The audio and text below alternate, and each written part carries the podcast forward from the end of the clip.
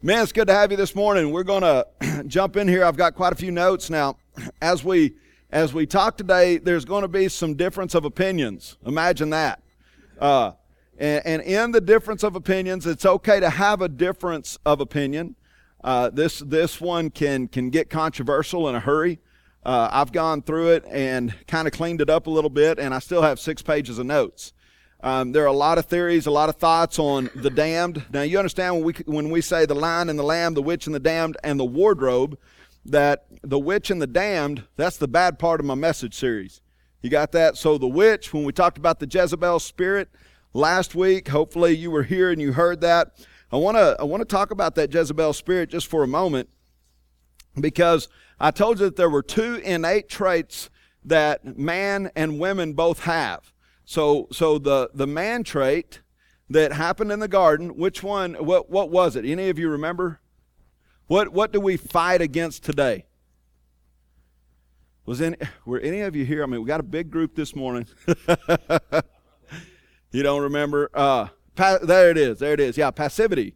So men really ba- battle passivity. I, I, went back to Adam and I said, look, uh, this was a problem with Adam. He became passive. He was given two commands for the garden to cultivate and to keep. And when he became passive, a serpent entered the garden and that serpent deceived his wife. Now, Eve is going to battle with what? So, so there's an innate trait that we men battle, but there's also an innate trait that the women battle. What is that? Trait or characteristic, right? It's control. There's a word I'm looking for desire. There it is, desire. Remember? Um, so that word desire is only used a couple times in, in the Hebrew form in the Old Testament, and it's used first in the curse of Eve. All right, and your desire will be for your husband, and that means for his position, for his place of authority. That's what that word desire means. Then you go over one more chapter over into chapter 4, Genesis chapter 4, and you'll see desire is used again, and it's used towards Cain. And remember, uh, the Lord tells Cain, He says, Sin is crouching at your door, and its desire is for you to stretch over, to control, to, uh, uh, to create chaos, right? And so um, the women actually, it's just an innate trait. So when your wife comes home and says, Hey, Get off the couch. This is a common conversation, not in our house. I'm just saying. Okay? Get out of your chair. Right? We need to take the trash out. And then you get up and you go to take the trash out, and your wife just happens to say, This doesn't happen. Of course, this doesn't happen in my house. But then your wife says, And when you get done with that, we're going to go. We're going to go to Walmart. We need to get dog food. We need to get the list. Uh, and, and we're going to let Wade being charged. Not this happens in my house. I'm just giving you a scenario, okay? But you understand, uh, they, they immediately want to start leading. A woman will lead if in passivity. And so, men, even in our country today, we watched the NOW and, and the other women organizations march here a few months ago, or maybe a month ago, six weeks in protest with all the signs, some of them dressing up like female organs and all that stuff going on. It's just nonsense. But when the men are passive, what happens is the women will step out because it's an innate trait. So don't be shocked when you see it. Don't say, oh my gosh, what in the world happened? We've got to look at, at, at both and here. And both and is, is simply that if a man is passive, a woman, her desire is to take control. So uh, this has been awesome revelation, by the way, in my marriage. Uh, years ago, I discovered this, and uh, Allison and I sat down. I said, I want to share some things with you. You know, I want to talk to you about this. You ever just want to, and I know her answer. I mean, y'all see her on the worship team. She, Allison's an excellent leader. I mean, she'll just tell you how it is and go on. Uh, she doesn't really get caught up in feelings, which for a woman is, praise, bless God for that, right? Yes, I do sleep with a worship leader, but the the the thing about Allison is is is uh, when we talk about this, she she completely recognizes it within herself now. And, and recognition will take you to a place of awareness. And to me, awareness is the first step of responsibility in it. So if we can recognize our disability, if you will, of passivity, then we can start doing something about it. We can, we can become aware about it and we can be responsible with it. Amen? All right, good. So, men, we've talked about the line. Um, remember, the lions don't lose sleep over the opinions of sheep. Men, we are called to be lions. People are going to have opinions about the lion of the tribe of Judah within you. But we don't lose sleep over the opinions of sheep. Lions don't lose sleep over the opinions of sheep. Now, I, I'm not using this in context of me being a pastor and you being the sheep. okay, I might lose a little sleep sometimes over what one of you said or what one of you thought or what one of you is going through. But I'm talking about the world. Right? We're, we're going out to find the lost sheep and bring them into the fold. But we don't lose, we don't lose sleep over the, their opinions. All right, so we have a lion's heart. We talked about the lion's share. We talked about the lion's roar. Then we talked about the lamb. And all of us uh, hopefully have a greater understanding of the lamb. Remember, the more you understand about the lamb, the louder the lion roars within you.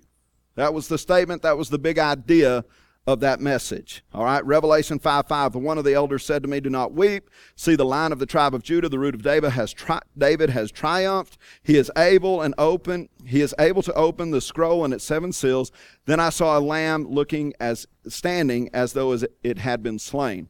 So I, I immediately ran you to that scripture and said, The cool thing about this scripture is we see both the lion and the lamb mentioned in it. And both of them refer to Jesus both refer to Jesus. Then I went through the crucifixion, took you a little further down that road. Hopefully, you have a little more understanding on the blood of Jesus. Uh, then we talked about the witch. That was the Jezebel spirit. That's where I started today. Um, I talked about a Proverbs 31, uh, Proverbs 31, and most of us know the Proverbs 31 woman. And uh, seen it used at funerals. I used it at my grandmother's funerals, proverb, funeral, uh, Proverbs 31. But most don't know Proverbs 31, 1 through 5. That was written to Solomon from his mother Bathsheba. And says, You better beware. This spirit got on me. I attracted your daddy. Laying out, your daddy was passive, didn't go to war. And I showed up at his doorstep naked. Not just naked, but naked. But anyway, there, there was a bad thing. So she's explaining to her husband, hey, or she's explaining to her son Solomon, be careful. And he wasn't careful. He didn't, he didn't take heed to that, and we know how Solomon wound up. So then we today I want to talk about the dam. So we've talked about the lion and the lamb, the witch and the dam today, and next week we'll talk about the wardrobe. But the damned, there are a lot of opinions out there about the ones who are truly damned. Early on, some of the early theo- theologians believed you were born and it was already predestined where you would go. You go to heaven or you go to hell. There's nothing in between. So early on, the theologians began to argue over this. Of course, uh, the argument was very, very strong going into the Protestant Reformation. That's one of the things that happened in the Protestant Reformations, Reformation that sep- separated even the Protestants. You had Wesleyan theology, which came in, which kind of based its theology, at least this part of it, on a man by the name of Arminian, and it was free will. So you either choose Jesus or you don't, but you've got the free will to do so. And then there was the predestined, more of a Calvinistic view of things that said you were predestined since before your birth, whether or not you're going to heaven or whether or not you're going to hell. Now, I like Wesley's view. I, I, believe we have a choice. Man, it's a choice. And, and we have a choice to accept Jesus and all the good that comes with Jesus and, and accept that sacrifice of the Lamb and and be able to to be overcomers in this life I, that's that's the slant i take so that's the slant you're going to get today. One of the things that uh, last week uh, and i've got to read this because you're going to like this but from here on when i teach this message series because i'll teach it again somewhere some point in time but uh, when i go back to the witch i think a great statement opening statement is what scott gave me last week Watch this. Women are incubators. They are reproducers. They are multipliers. What they are being fed is what they are multiplying. If you give a woman a house, she gives you a home. If you give a woman ingredients, she gives you a meal. If you give your wife yourself, she gives you a family. If you give a woman hell, she gives you damnation. That's pretty stout. Women multiply what they are fed. What you put in is multiplied, whether it is good or bad. And so I appreciated that from Scott. Thank you, Scott. That man, you just added to this message today. So, so what I see in that is, is this. I, I like the part, this is what we're talking about today. If you give a woman hell, she gives you damnation. So when we talked about Jezebel and King Ahab, what do you think happened to King Ahab? It's time to get up, Billy Joe. What's that? The dogs ate him, right? Along with and plucked out the eyeballs. Anyway, uh, so when you when you look at this, there was damnation, and the damnation wasn't just a futuristic thing in his life; it was happening right then. His passivity created damnation. What he sowed into her or didn't sow into Jezebel created a spirit that that he would would one day walk in, and he would be convicted of his his entire life. So it happened during his livelihood as well as futuristic. So, damnation, I just want you to hear something. Damnation, you may be walking in damnation today. I believe it's a choice. And, and when we're more aware of what creates damnation in our life, where we can become responsible to overcome it or allow the lion of the tribe of Judah, let me say it that way, in you to overcome it. Some of you have married uh, a Jezebel. I'm not, I'm not picking on anyone. Just saying, they're out there, right? And, and they've created so much chaos in your life that it's difficult for you to live your life for Jesus because you're concerned every day about going home. One, if she's there. Two, am I going to have to walk on glass again and get all cut up? Three, am I going to say the right things to her in order just to make peace for tonight? I, I don't know if it's her hormones. I don't know if it's just who I'm married. I, I don't know what's going on. And young men, if you're not married, pay attention to this because even with young women, prior to marriage, you will see that, that willingness to want to take over in the relationship and certain areas of the relationship. Now, the reason I, I share this with you is because, now listen, the damnation that you might be walking through is not always created through your passivity, it may have been created through your choice. So I started here talking about freedom of choice, right? And so I'm not telling you to run away from it. What I'm telling you is the line that's within you can overcome it. And, and, and so there are ways that we do that. Now, a woman's predisposition is this desire to rule over and to take your part of the garden. A man's predisposition is passivity. We can't be passive when we recognize this spirit that, that, that attacks oftentimes our wives.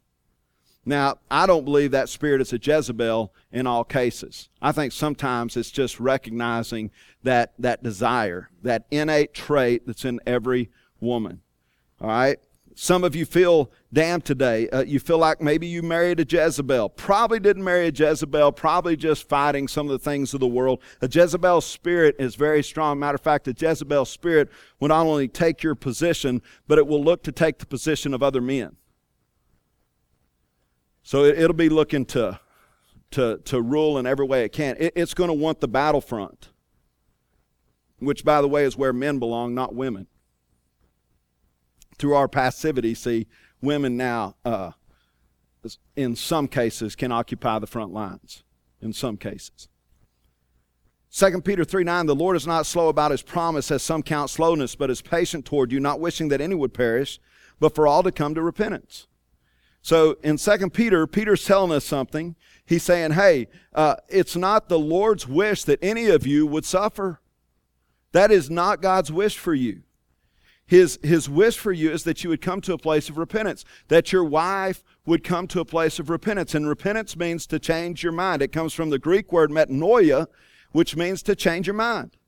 So uh, now I'm going to put my mind off of my problems and off of her and everything else. I'm going to put my mind on Christ and I'm going to learn His ways to pray over my wife, to pray over this spirit, to pray over our country, to pray over the world.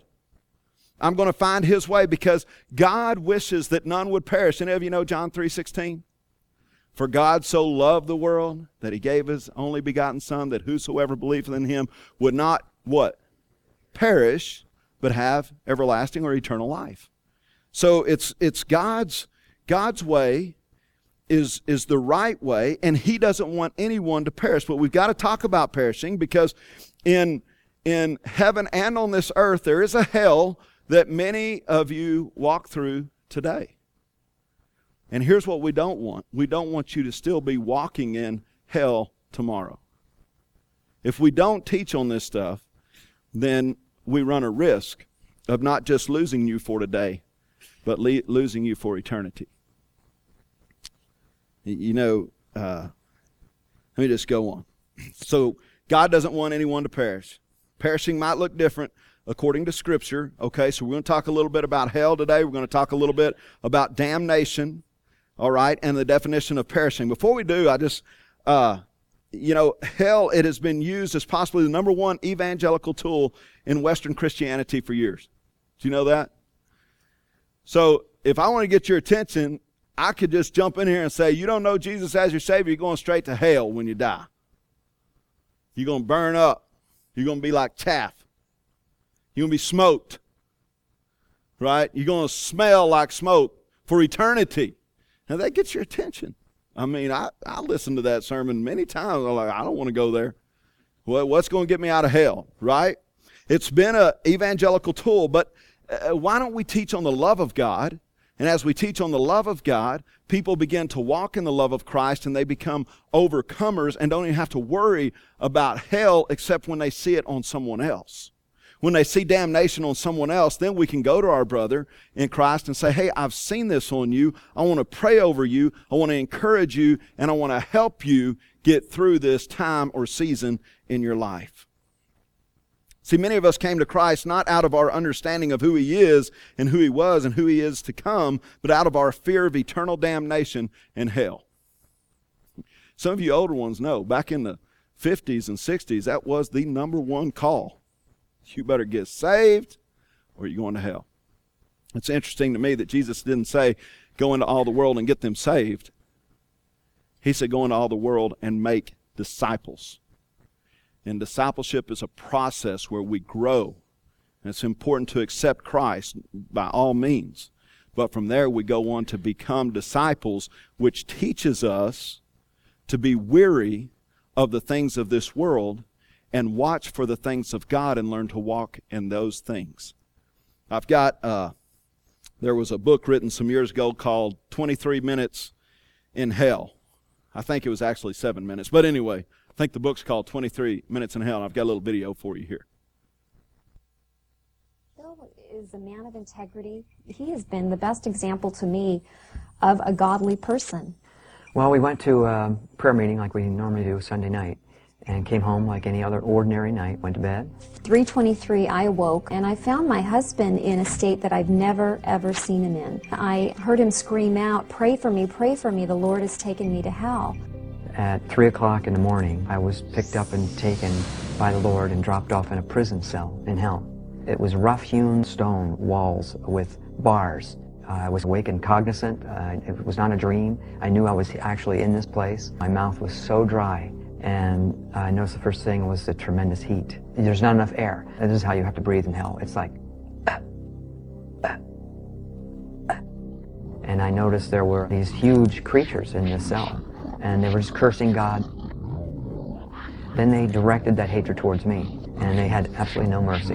One picked me up and threw me into the wall. The other one grabbed me, picked me up. I just was like a little rag doll in its clutches and I noticed the darkness was so intense and there was an evil presence about the darkness and you could feel it. I could see flames in the distance. Flames were raging hundreds of feet in the air. I could hear millions of people screaming. I could see their outlines of people through the flames and they're burning, literally burning. I was underneath a tunnel and there were demon creatures chained to the walls.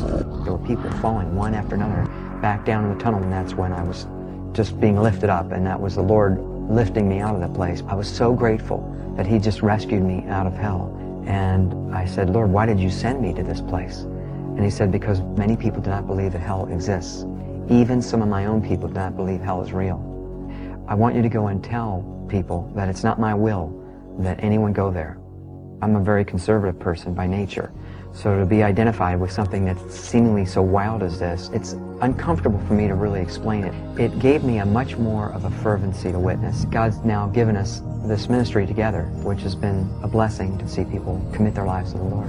It's not important for people to believe my experience. The most important point is that God loves us so much that he sent his son to die so that we wouldn't have to go.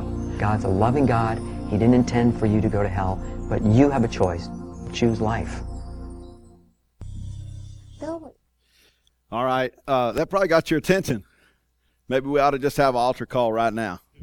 Right? Uh, uh, it's it's a scary thing to even think about. When I was young, I uh, and I don't even know why we watched this, but it was on the TV. I was probably I'm guessing eight or nine years old, uh, too young to to watch the movie, but it was called um, Beyond and Back. Any of you see that show or that movie Beyond and Back? And it's about people who had died and had uh, after death experiences and came back to life. You know, was resuscitated or whatever, and it talked about what they saw. And a couple people saw hell, and it scared me. I was like, holy cow, is, is hell really that bad? Well, I want to talk to you today about hell. I want to talk to you today about heaven. I want to talk about damnation. I've kind of covered damnation because damnation simply means this that, that if you are damned, okay, at, at the moment or in eternity, then, then basically it is walking through hell in your life. Uh, Mark Twain said this. Mark Twain said, uh, he's talking about Chicago, and uh, I could say, I could say something here. Maybe you can read between the lines. But he said the trouble with Chicago people is that you think you are the best people down here, whereas you are merely the most numerous. Speaking of hell. I thought that was kind of funny, but you didn't. Take that out. A.W. Tozer, many of you know Tozer, great theologian, uh, written several books out there. He said the vague and tenuous hope that God is too kind to punish the ungodly has become a deadly opiate for the conscience uh, for the consciences the consciences of millions. There have been times when I've carried the mantra myself, I'd rather scare them into heaven than see them go to hell. And, and I've preached that. But here's the thing we're called to make disciples, and we have to remember that as we disciple, hell becomes a distant memory, honestly. I don't imagine too many of you go to sleep at night thinking about hell, unless it's the hell you're living with. Anyway, you know, you might think a little bit about it in that way. But this presents only two options that we scare into heaven or we go to hell. and that's not what God wants for us, men. See, when hell is mentioned, it's amazing to me how people listen to it. Hell today holds many ideas. Some feel hell is the absence of God in any form. It's an abyss where God is, is no longer located. Others feel hell is a place where people burn in fire for eternity and are tormented by little devils. That's what I thought hell was. But two views and main lines today is this. There are the infernalists, and that's an actual thing. You can look this up. But there are the infernalists, which mean that, that they actually believe in unending torment and fire. Now, it's God's will that none would perish, but we know that the Lord says, Vengeance is mine, so there is a vengeful part of God. We know that He sent His Son that no one would be lost, but some will choose to be lost. And then there are those, the second type of people are, thank you. If you can say that word, uh, you're better than me. Yes. Yeah, thank you. Yeah. So rather than just just mess it up, uh, I know what annihilate means. Annihilationism is a tough word to say. Unbelievers will be eventually annihilated and no longer even exist. That would be better than burning in hell for eternity. So uh, choose one and believe in it. I'm just kidding. All right, but hell, here's the interesting thing about hell. The word hell is not even mentioned in the Bible. I, uh, the word hell isn't even in the Bible. That's right. The word hell, it's not in the original Hebrew or Greek text. But now the place or location is. All right? There are three words used um, in the Greek, or three, three words used throughout the Greek and Hebrew, and you've heard of them. In the Greek, it's Hades. You ever heard of Hades? All right.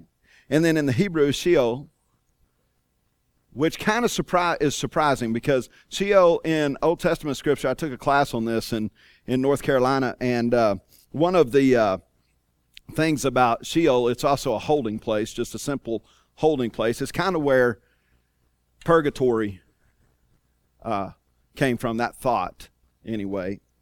And then there's Gehenna, which is actually a garbage dump outside of Jerusalem. That's, that's what hell was. It was a garbage dump where those who were homeless and those who were looking for something to eat, where would they go? They'd go out here to this place of Gehenna, and then they would. Uh, you ever heard of gnashing of teeth? They wouldn't have teeth or anything else, but they'd eat anything they could, right? And so that's that's those are the metaphors that that are basically used in Scripture.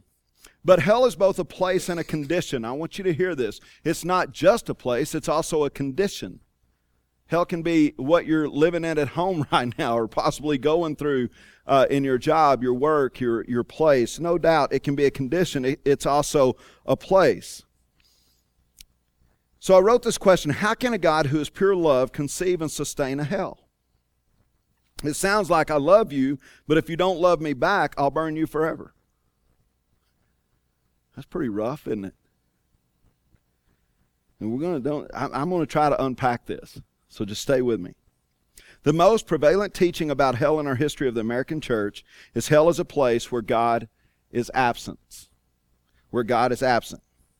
Where people are shut in prison and where the fire burns hot. Colossians 1:15 says this, this is important scripture. Colossians 1:15 through 7. The Son is the image of the invisible God, the firstborn over all of creation. For in him all things were created, things in heaven and on earth, visible and invisible, whether thrones or powers or rulers or authorities, all things have been created by him and for him. He is before all things, and in him all things hold together. So, is God in hell? Man, I don't know if I can unpack it or not. Nothing exists that is not held together and sustained by its creator. So if it is the absence of the creator, then it would cease to exist. Would you agree with that statement? It's a big statement. Probably should have put this one up there too. Nothing ex- exists that is not held together and sustained by its creator. So if it is the absence of the creator, then it would cease to exist. If the absence of the creator is there, it would cease to exist. God is omnipresent. So, as we go through this, I want you to see some things. Second Thessalonians, you don't have to write these scriptures down. I'm just going to give you some examples here. Second Thessalonians 1 9. These will pay the penalty of eternal destruction away from the presence of the Lord and the glory of his power. This is the Apostle Paul. He's talking to the church at Thessalonica, and he's, he's, he's talking about the people who, who don't surrender to Christ and his glory and who they are. He says, hey, there is a penalty here, right? Genesis 4, verse 16, we talked about um, Cain, and you remember what the Lord told Cain? I told you this earlier this morning. But he said, Sin is crouching at your door and its desire is for you. And he went on with that desire. He was overcome by that desire of sin. He kills his brother. And notice what happens. It says Cain went out from the presence of the Lord. He had a choice, but he chose the other. Jonah, chapter 1, gets right into it. It says, Jonah went out from the presence of the Lord. He chose to step out of the presence of the Lord. It was a choice. So, what does God command of us? He says to love your enemies, bless them that curse you, do good to them who hate you. Matthew chapter 5. Oftentimes we say, Vengeance isn't just you, Lord, vengeance is mine. Now, what happens when you love your enemy? What does that do to your enemy? Heaps coals on their head. Good. I'm getting there. Awesome. So, so here's what we know Jesus is showing us a different way and he's showing us that some will actually choose. And you're seeing it today, man. It's the reason why I believe this message series really got on my heart. Because when I watch uh, women march and I watch other people march and I watch people stomp on the flag, this isn't about the United States of America, but it is about respect and honor and knowing that the vision of the values. Listen, I read a lot of historical books. I'm in one right now. God's providential hand set us up as a, as a country, and I can give you example after example after example, so that we could be not just a safe haven, but that we could pull the church together in order to go out and impact the world. Now, he started, yes, with Jerusalem. I get it. If you want to take it even back further with Bethlehem, I, I get all that. However, I will say that we need to recognize these things and understand that, that God wants us to walk in His presence at all times, understanding that everything is held together by Him. And so uh, I'm not trying to make uh, a political statement here. I'm not interested in politics because ultimately every God's concerned about every single country. I'm just saying the vision and values that formed this country were biblical because they knew something. They knew that we can choose to walk in his blessing and that it's a choice. Hebrews 12:29 our God is a consuming fire. The reason I put that in there is for you to see that fire is oftentimes attributed to hell. But it's also attributed in scripture to who? To God. All right? Our God is a consuming fire. God is a fire. God is love. Therefore, that fire is love. The logic is clear. Would you view would your view of hell change if the fire were actually in the presence of those in eternity who still loathe God, who despise God, who don't want anything to do with God as they are engulfed in the flames of divine love? That's a big statement. I know it's deep, guys. I, man, I love it. We're, on the men's retreat this weekend, and let me just loosen you up a little bit. A couple of you guys came up to me and he said, Curtis, you know, we feel like the Lord's put on our heart that you just take us deep and you just keep taking us deeper. And as you go deeper, the pressure gets more and more. Right? So a little bit of pressure here. I get it. And it's early on a Tuesday morning of all things. Why can't this be Friday? But just stay with me. So, could it be? Since our God is a consuming fire and our God is a God of love, as a matter of fact, God is love. Anything less than love is not God, man. I say this a lot but it's true. Now, His love looks different than our earthly love. It's far beyond what, what you can even imagine. Agape, I've said this many times over, but agape in the, in the Greek, that form of love is only a God love. There is no love outside of that. Not, not, not a God love. So anything less than that is not love. So our God is a consuming fire. He is love, and that's why I said this. Look, would your he- would your view of hell change if the fire were actually in the presence of those in eternity who still despise God? People will continue to reject God until life is done here on earth.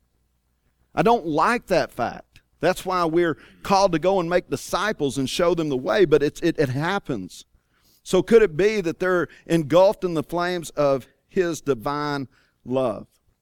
Psalm 136, in Psalm 136, 36 times, this is what that, that scripture says His mercy endures forever. His mercy endures forever. So we tend to think hell is a place of torment, right? Yeah. It is a place, and it's a place of torment. But the torment may look different than what you suppose or what I suppose. God is actually the inescapable presence of His love, that you would be trapped in the inescapable presence of His love. You see, God opposes the proud but gives grace to who? The humble. The prideful will not accept God's grace, His love. They will continue to reject and they will continue to burn. Romans 12 20. But if your enemy is hungry, feed him, and if he is thirsty, give him a drink, for in doing so you will heap burning coals on his head. Do not overcome evil by evil, but overcome evil with good. That's tough, isn't it? Come on, man. I'm not a whole lot different than you. I could tell you how close my guns are to every door. Somebody come in pointing a gun at me, I'm not going to say, I love you. You want something to eat? It's, you know what I mean? I mean, but look, I also don't want to be passive. right? I, my garden is, is, is my household. It's what God has given me. So sure, I'm going to protect it. Sure, I am. Now, in this, I, I, what he's talking about, your enemy, if your enemy's hungry, then feed them. That we have all kinds of enemies out there that, that because of the hardened hearts that they have, they will never repent, like we said earlier, and turn back to the Lord. And so you're not going to win their heart by pointing a gun to their head. You're not going to win their heart by depriving them. You're, you're going to win their heart by showing them another way. God is about salvation, but He's also about discipleship. And as we walk through our discipleship, what you will see are others will begin to walk in salvation. It's, it's, it's a cycle that just keeps going. Now, here's the problem with just preaching salvation is we don't have people walking out their discipleship. You want to know why the church in America uh, doesn't flourish and doesn't grow because for 30 years, our church fathers, and I, am not just after, I'm not even saying all of them, they were good disciples themselves, but they taught so much on save yourself from hell. So we have this salvific message that has gone forth and it needs to go, go forth, but we've not taken time to disciple people in their walk so that they recognize that they have the lion of the tribe of Judah, they have the Lamb of God within them, and they can now recognize those who are damned, and they can walk out their salvation, but most importantly, their di- discipleship in front of those and bring them into their salvation. See, when you try to scare people and don't show them the love of God, why would they ever want to come to a God that is so vengeful, that is so hateful? Loving actions towards an enemy, it really does feel like burning coals being heaped on their head. If they continue to reject, they continue to refuse, they continue to serve false gods, and they want you to do the same, then what happens when you love them, when you show them, when you share with them? A different way, the one true God, well, if they continue to reject, they just burn. It just sets them on fire. You ever I, I remember the first fight that my wife and I got into that I completely lost. I'm talking about I just got beat up. I, I we I, I go home, we're going after it, you know, and, and I've never yelled. I don't yell at Allison. It would be rare for me to raise my voice. That's not how we fight. Um, I don't I, I don't ever call her anything. Name calling is not allowed in my house and hasn't been since I got married. And I'm not trying to pat myself on the back. These are some things that God deposited in me before I got married. I think that's why I was 28 before I got married. If I'd have married any time before that, no telling what I would have said and destroyed, right? I had the capability for sure. Probably still do. anyway. But I remember the first time that, that we really got in a quarrel where I, where I where I lost because she said some things and I went, oh my gosh, she's right. But I can't let her know that she's right. And what did it do? It set me on fire. I'm burning and I try to come come from a different angle, right? Maybe maybe I can make sense of this if I come from a different angle. But I could not come from an angle where I was right. She was right and I just caught on fire. I remember just melting, and, and, and, I, and I said, We never leave the room until we're done with the argument, or at least that we've reconciled to a place of peace.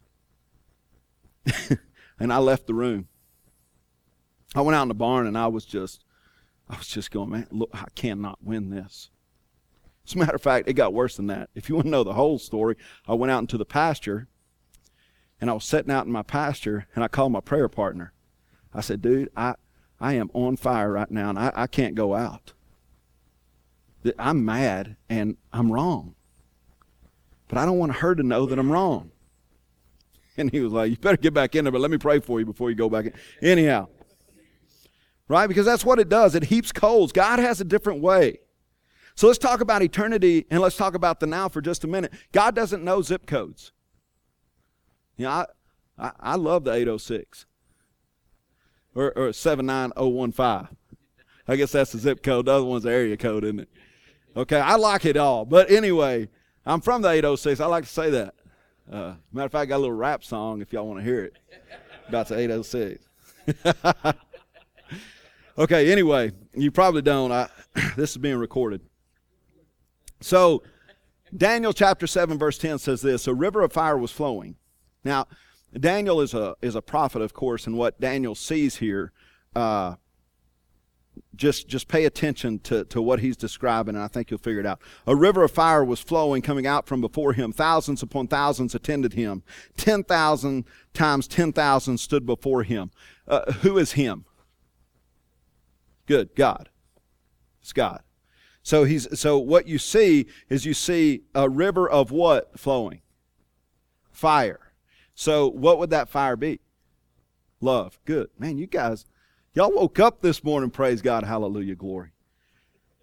So, so this is what it says. Thousands attended him. 10,000 times 10,000 stood before him. So here's a river. The Ancient of Days is sitting on his throne, which itself was ablaze with flames, by the way, men.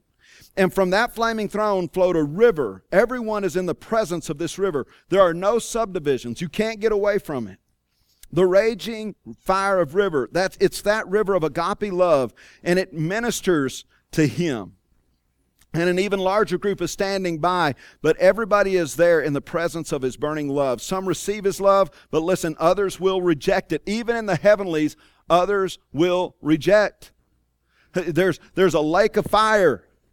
You remember uh, in Revelation where where Satan is about to be cast down. He's, he's locked up for a thousand years. It's known as the millennial reign of Christ. And then, and then where they cast, they're, they're cast back into that pit. but in all of that, in all of that, they're cast into a place of possibly his burning love. Because those who are cast in there, some of them live through the millennial reign of Christ, where Christ is actually reigning, and yet in his presence they still reject him. In the book of Revelation, you can go read this, they still reject him. They reject the ultimate personhood and godliness of love. They just reject it. There will still be people who are standing by that river that are burning up. You ever burned with jealousy? Some of you have, some of you haven't don't. but you know what that feels like, right? Some receive his love, others reject it, but he loves nonetheless. What else could he do? Thomas Merton says this. He says, Our God is a consuming fire, and if we, by love, become transformed into him and burn as he burns, his fire will be our everlasting joy. But if we refuse his love and remain in the coldness of sin and opposition to him and to other men, then will his fire, by our choice rather than his, become our everlasting enemy, and love, instead of being our joy, will become our torment and our destruction. You ever known you were supposed to love and you didn't, and you started tormenting over it?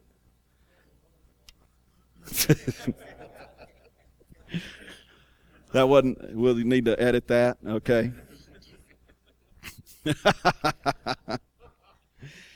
You've been there. I'm just telling you, you know what it feels like.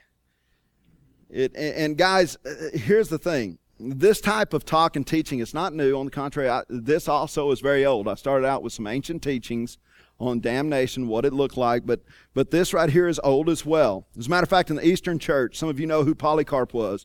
Polycarp was one of the earliest Christian writers. He actually followed John, and eventually Tertullian would pick it up in the second century of what Polycarp wrote about. But he wrote on these things. The seventh century theologian, um, Isaac the Assyrian, he said this I say that those who are suffering in hell are suffering and being scourged by love. It is totally false to think that the sinners in hell are deprived of God's love. Love is a child of the knowledge of truth, and it is unquestionably given commonly, uh, commonly to all. But love's power acts in two ways it torments sinners, while at the same time it delights those who have lived in accord with it.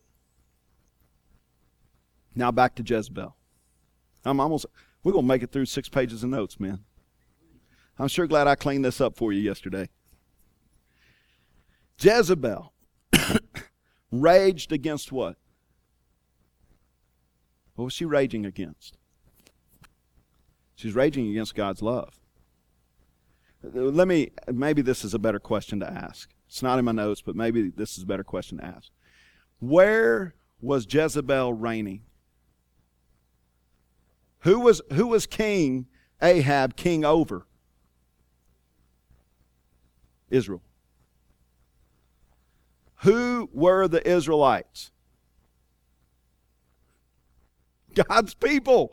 Come on, man. I mean, I'm really not trying to trick you here. I know, I know. It's it is early, and, and those you know it's Old Testament. I get it, right?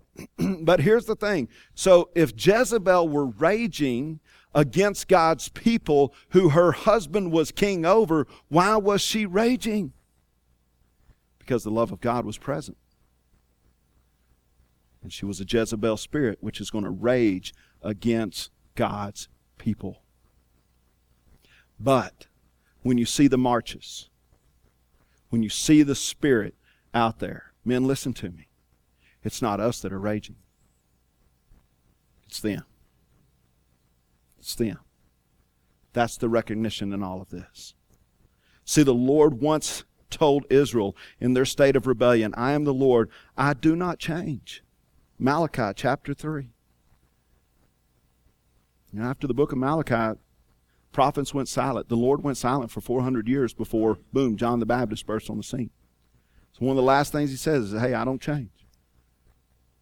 My love endures how long? Forever. So in thinking of hell or, or thinking of the damned, we can begin to see that God doesn't contradict himself. Does God's divine love finally run out? No, it's forever. Some people will experience hell. Not because God is angry with them, but because they have chosen it. C.S. Lewis says, There are only two kinds of people in the end those who say to God, Thy will be done, and those to whom God says, In the end, they will be done. All that are in hell choose it. God should be attractive.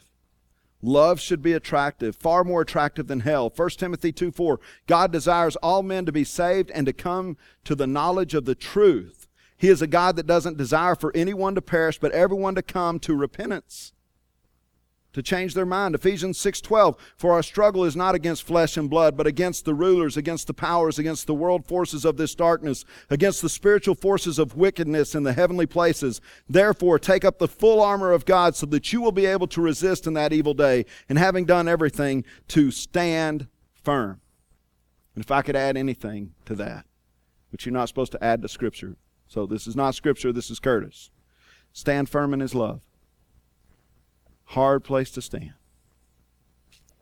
So, who is God to you? Are you a believer because of hell, or are you a believer because of the goodness and the love that He is? Man, we have the opportunity to take that love into a world, to recognize others are burning, but they're burning because of a choice that they're making to rebel against God. The Jezebel spirit is a strong spirit. And one of the things I've not said about the Jezebel is that because it's a spirit, it's not just limited to women. It was birthed out of that, but it's a spirit. And it's not just limited to women. You will see rebellion even in God's people. They once knew him, is what Romans 1 says. Although they once knew God, they did not honor him as God, and he gave them over to the depraved mind, to their depraved mind and passions of their own desires. That's what the scripture says. Romans 1. You can go read it. You'll see it. But we have an opportunity to walk out our discipleship and watch their salvation come, where they learn to burn in love. And the one thing that's worth burning in is in God, instead of rebelling against that. Let's pray. Father God, I thank you, Lord, for being with us this morning. Lord, as we uh, see rebellion happening all over, Lord, we pray that we, our obedience, your word says obedience brings blessing. So, Father, I just pray that we'll be obedient to you, obedient to your love, obedient to your word. And as we do those things, Father, that we will see people catch on fire with you. Lord, just like the, the, the person who became cold and the pastor goes over and, and takes a coal that's fallen out of the fire and put it back in the fire, just to remind him that you too are to stay lit in God's love and share it. Help us to be those people. In Jesus' name, amen.